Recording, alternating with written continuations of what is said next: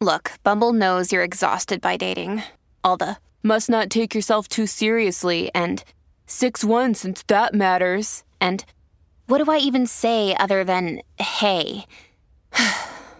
well, that's why they're introducing an all new Bumble with exciting features to make compatibility easier, starting the chat better, and dating safer. They've changed, so you don't have to. Download the new Bumble now. Storie Libere presenta Chems, no chems. Se siete assidui frequentatori di Grindr, vi sarà capitato sempre più spesso di incorrere in nickname e bio che riportano queste sigle.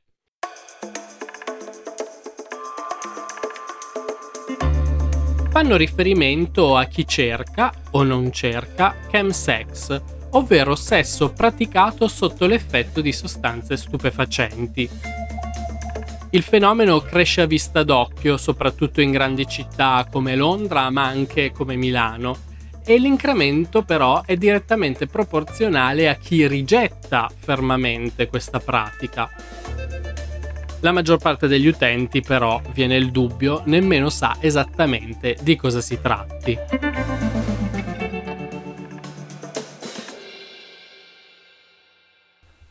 È proprio per questo, per non fermarci a semplici etichette, che abbiamo deciso di approfondire la questione in questa nuova puntata del podcast di Quid.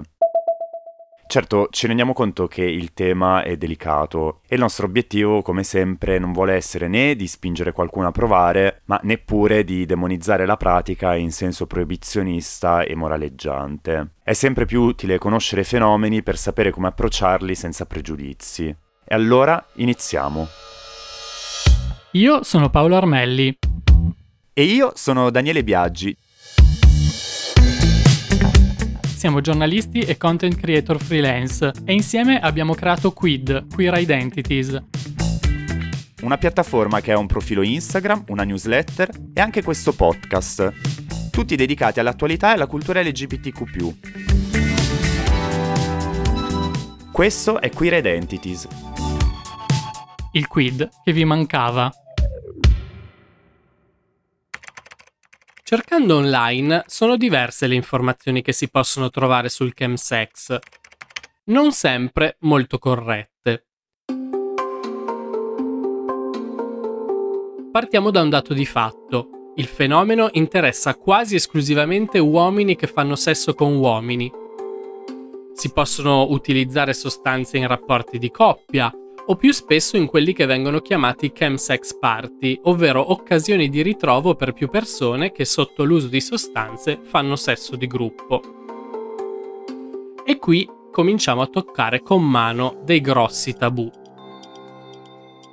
La sessualità è argomento complesso e in particolare il sesso di gruppo, come tante altre pratiche, è carico di stereotipi, fantasie e anche fantasmi. Alcuni immaginano situazioni degradanti o sfrenate che non trovano necessariamente conferma nella realtà dei fatti. Questo non significa però che non si vada incontro a rischi.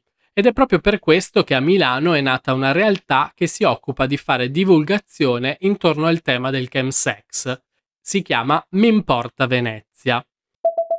Proprio con uno dei suoi attivisti, Enrico Caruso, abbiamo deciso di fare quattro chiacchiere per conoscere e approfondire il fenomeno.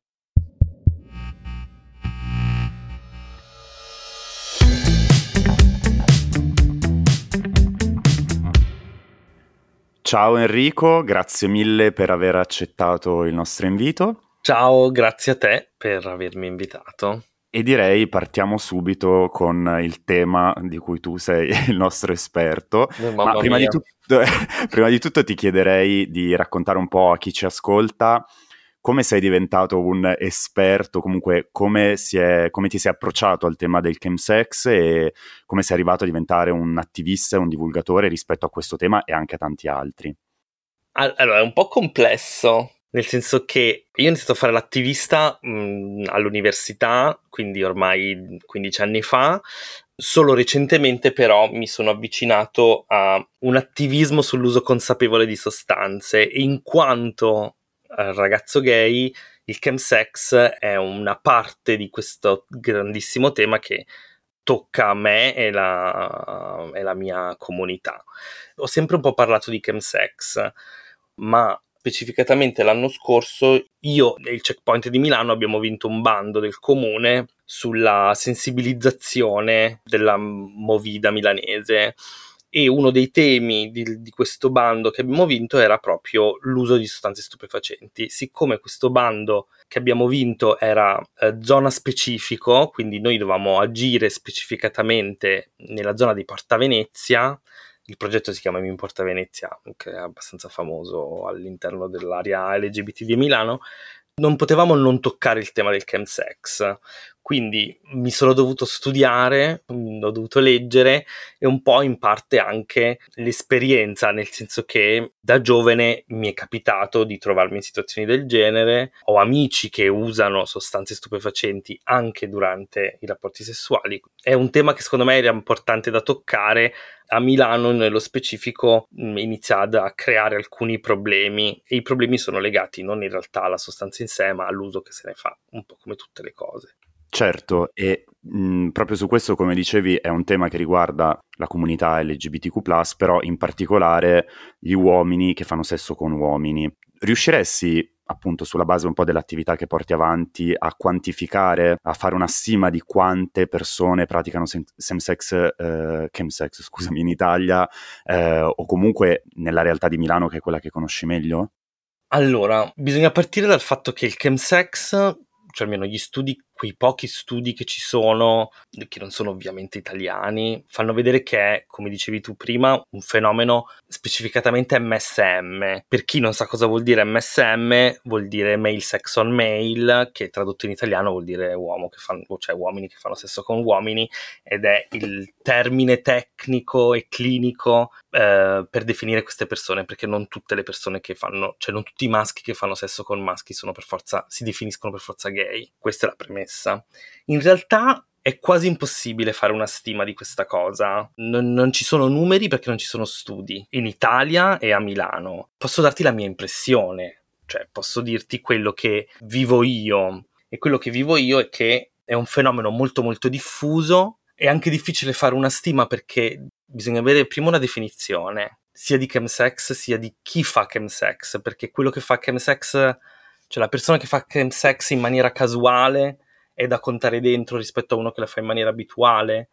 Usare una volta il G ti definisce chemsex user? Sono tutte domande a cui in realtà non c'è una vera risposta. Posso dirti che la mia impressione è che è molto diffuso, uh, molto diffuso soprattutto nella fascia cioè non tra i giovanissimi, ma tra i 26 e 30 e 40 anni è molto diffuso, soprattutto a Milano. Chiarissimo, tu già poi anticipavi anche un termine su cui, eh, appunto, una sostanza su cui ti chiederò più avanti. Eh, prima, mh, mm, come dire, eh, abbiamo parlato un, un po' della, della, realtà italiana, ovviamente eh, definiamolo un fenomeno questo del chemsex, non è ovviamente un fenomeno che eh, nasce in Italia. Quali sono mh, mm, i paesi o le città, le realtà in cui questa pratica è più viva? In realtà il chemsex è dappertutto nel senso che può essere sia nelle, nelle grandi metropoli, come per esempio cioè Berlino, Parigi, Londra. Londra fino a dieci anni fa, cinque anni fa, era un grande crogiuolo di questo fenomeno.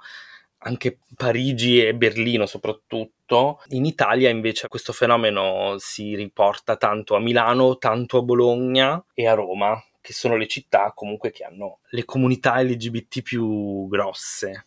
Però in realtà non dobbiamo fermarci lì, nel senso che la mia esperienza mi ha portato a conoscere persone che uh, fanno uso cioè partecipano a questi fenomeni, queste pratiche, anche persone che vivono in, in, posti che noi riteniamo remoti, cioè non grandi città.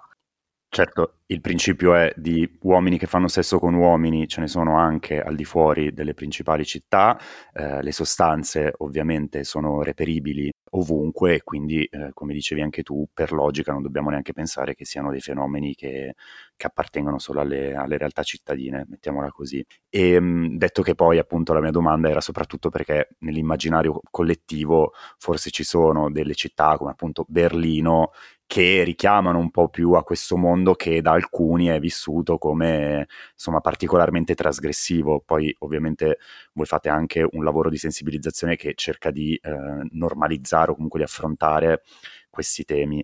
Ehm, quindi entrando un pochino più nel merito, visto che già anticipavi alcuni termini un po' più specifici, di quali droghe parliamo quando parliamo di chemsex? Allora, questa è una domanda molto importante secondo me, perché cioè, se tu vai su internet eh, e cerchi cos'è il chemsex, anche il nome stesso ti dice, ti fa pensare che usare sostanze stupefacenti durante il sesso. In realtà è un po' più complesso di questo, perché altrimenti dovremmo annettere al chemsex user anche chi fa sesso uh, sotto affetto di alcolici, perché la, l'alcol è, un, è, considerato uno stupefacente dall'OMS. E in realtà è più complesso, uh, sono droghe molto specifiche, sono droghe che, come per esempio il GHB, il crystal meth, l'MDPV che adesso è molto diffuso soprattutto a Milano, la cocaina basata, questi che ho appena elencato sono le principali sostanze che vengono usate Qualcuno usa anche la chetamina, ma è, un, um, è molto più raro da incontrare questo fenomeno. E a seconda delle sostanze si ottengono dei risultati differenti, cioè al di là del cappello appunto chemsex, che poi andando nello specifico ci rendiamo conto può voler dire tutto e niente. La singola sostanza, l'utilizzo di una sostanza viene utilizzato per delle pratiche poi specifiche oppure è abbastanza indifferente? Allora, possiamo dividerle in eccitatorie, come per esempio la coca basata, l'MDPV, il mefedrone, ehm, il crystal meth, promuovono l'eccitazione sessuale e la libido. Il GHB invece è un'altra cosa, lavora in altri modi, stimola altre vie preferenziali, aumenta comunque la libido, ma è più depressivo, nel senso che non, non ti senti sveglio, non ti, non ti tiene sveglio, e non ti fa non sentire il bisogno di bere e mangiare come può essere il mefedrone, ma aumenta molto la, eh, la libido e diminuiscono i freni inibitori. Quando viene usato male si anche può perdere la coscienza, quindi avere un attimo di smarrimento. Cerco di collegarmi a quest'ultima domanda facendotene un'altra che poi è un po' duplice, nel senso, la prima cosa è quali sono i circuiti più comuni con cui entrare in contatto con questa realtà?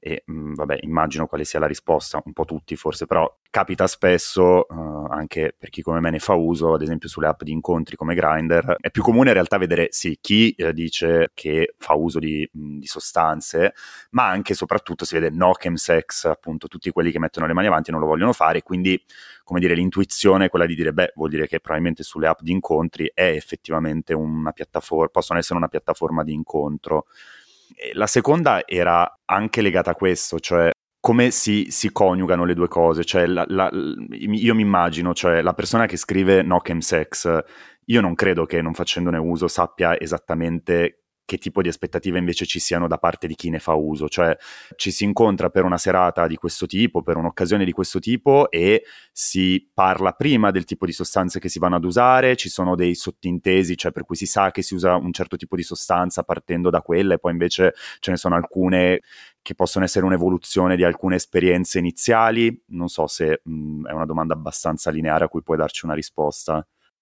quello che dici tu sono tutte cose molto personali, nel senso che ognuno poi ha il suo proprio modo di gestire e vivere l'esperienza dentro il chemsex e um, ognuno ha il suo modo di farlo, non c'è per forza una via prestabilita.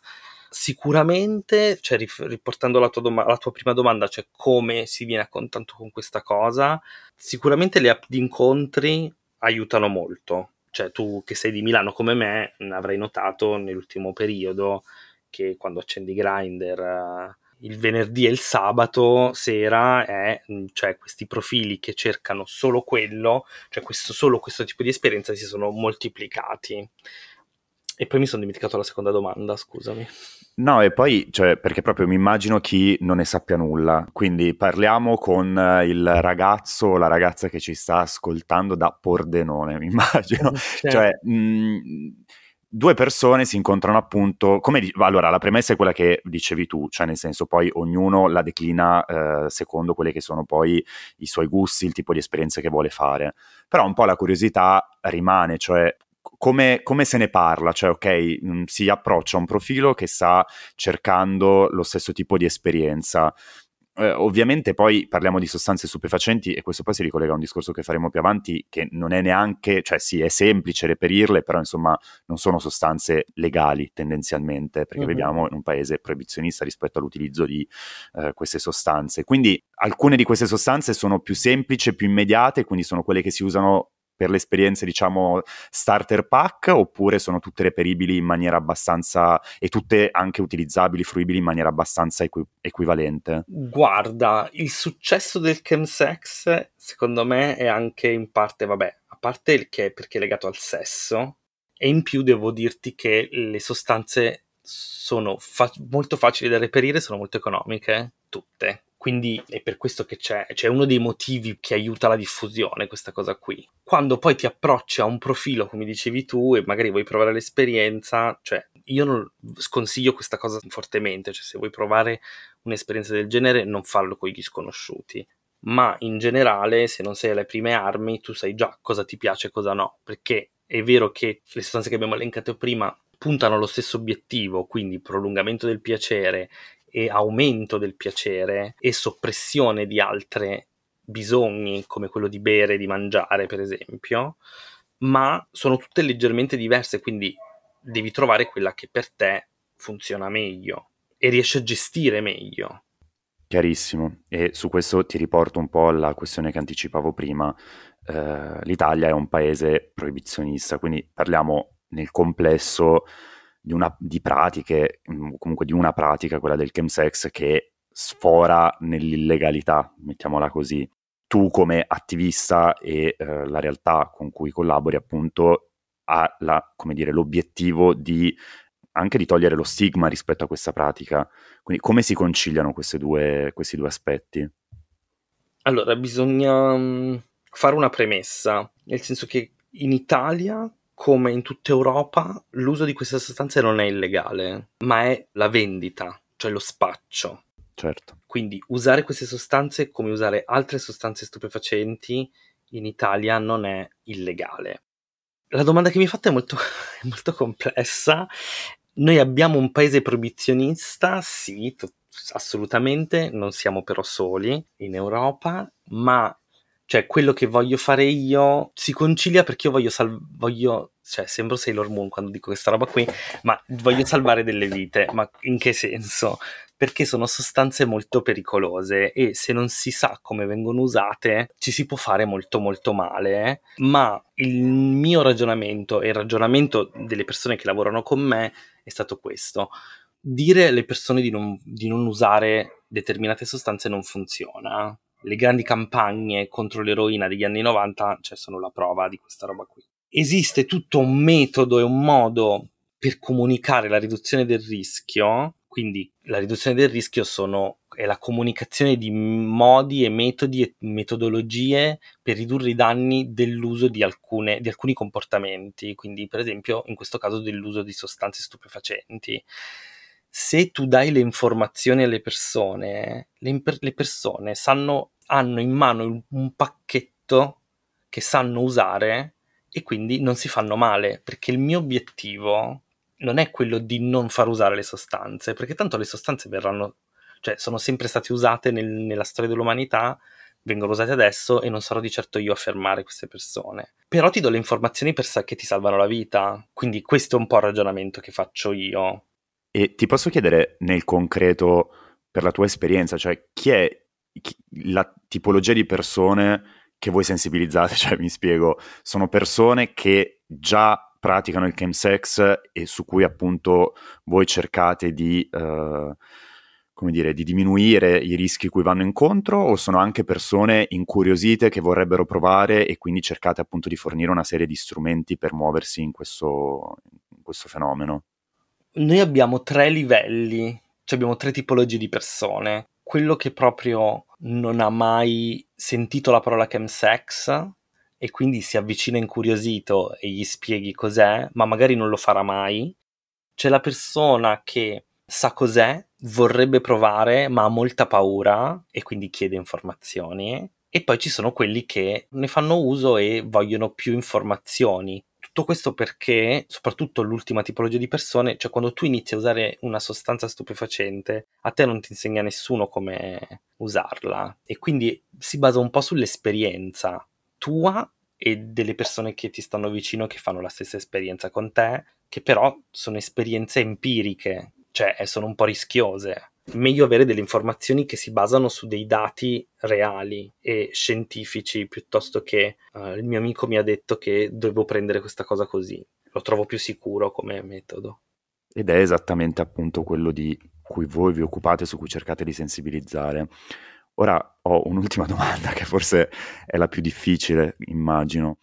Al netto di tutto quello che ci siamo detti finora, c'è uno stigma oggettivo rispetto a questo fenomeno, rispetto a questa pratica, da parte di alcuni che non la praticano, ma anche probabilmente da parte di chi invece c'è passato e poi, come dire, non ha più piacere a prendervi parte. Tu come te lo spieghi? Cioè, è solo perché c'è di mezzo il tema delle droghe? È solo perché c'è di mezzo il tema del sesso, su cui ci sono grandi tabù e eh, anche nella comunità LGBTQ ci sono perché non è che ne siamo al di sopra o è la combo di queste due cose o c'è anche altro secondo te? Allora, c'è lo stigma che c'è attorno al chemsex è doppio, cioè quindi lo stigma legato all'uso delle sostanze e lo stigma legato al sesso. Il problema è che gli stigmi non lavorano come l'algebra, quindi non è che uno più uno fa due, ma in realtà si amplificano in maniera esponenziale, cioè quindi due stigmi vicino in realtà fanno un, un enorme gigantesco stigma che ti tiene chiuso, c'è il problema dello stigma in generale in realtà, ma soprattutto in questo scenario e che ti tiene isolato, nel senso che tu fai uso di sostanze stupefacenti e non ne puoi parlare con nessuno perché pensi che ti giudichino come un depravato drogato. E isolandoti rischi di trovarti in situazioni rischiose cavandotela, però te la devi cavare completamente da solo e questo è un grosso problema. Per questo infatti noi del checkpoint abbiamo creato uno spazio che c'è una volta al mese dove cioè una sera al mese apriamo il checkpoint a tutte le persone che vogliono partecipare e apriamo queste grandi tavole rotonde dove parliamo liberamente di chemsex e un po' per far sentire meno sole le persone e un po' per diffondere anche un, delle informazioni.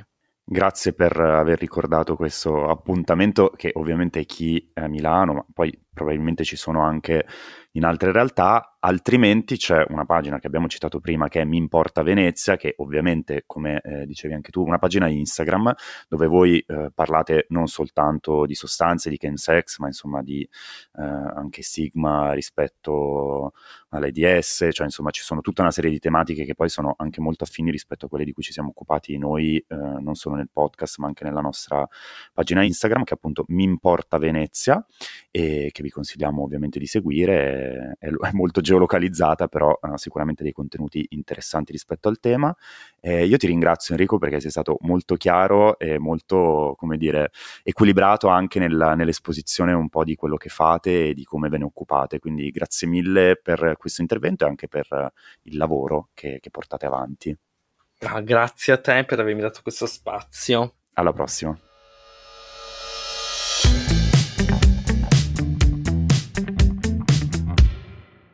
Grazie ancora Enrico, speriamo che questa infarinatura generale eh, abbia chiarito un po' le idee. Lo ripetiamo ancora una volta, eliminare lo stigma e l'impostazione moraleggiante con cui vengono spesso affrontati certi temi non significa spingere ad abbracciarne le pratiche in tutto e per tutto ma viverle, lo ha detto Enrico poco fa, come realtà che esistono e interessano migliaia di persone, a prescindere dal giudizio positivo o negativo che noi possiamo avere a riguardo.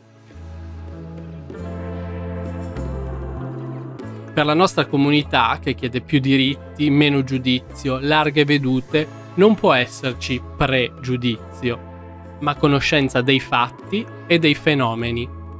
Questa, in fondo, è sempre stata la missione del podcast di Quid, che vi dà appuntamento a molto presto. Quid è un podcast di Paolo Armelli e Daniele Biaggi. Post produzione sound design di Cecilia Belluzzo.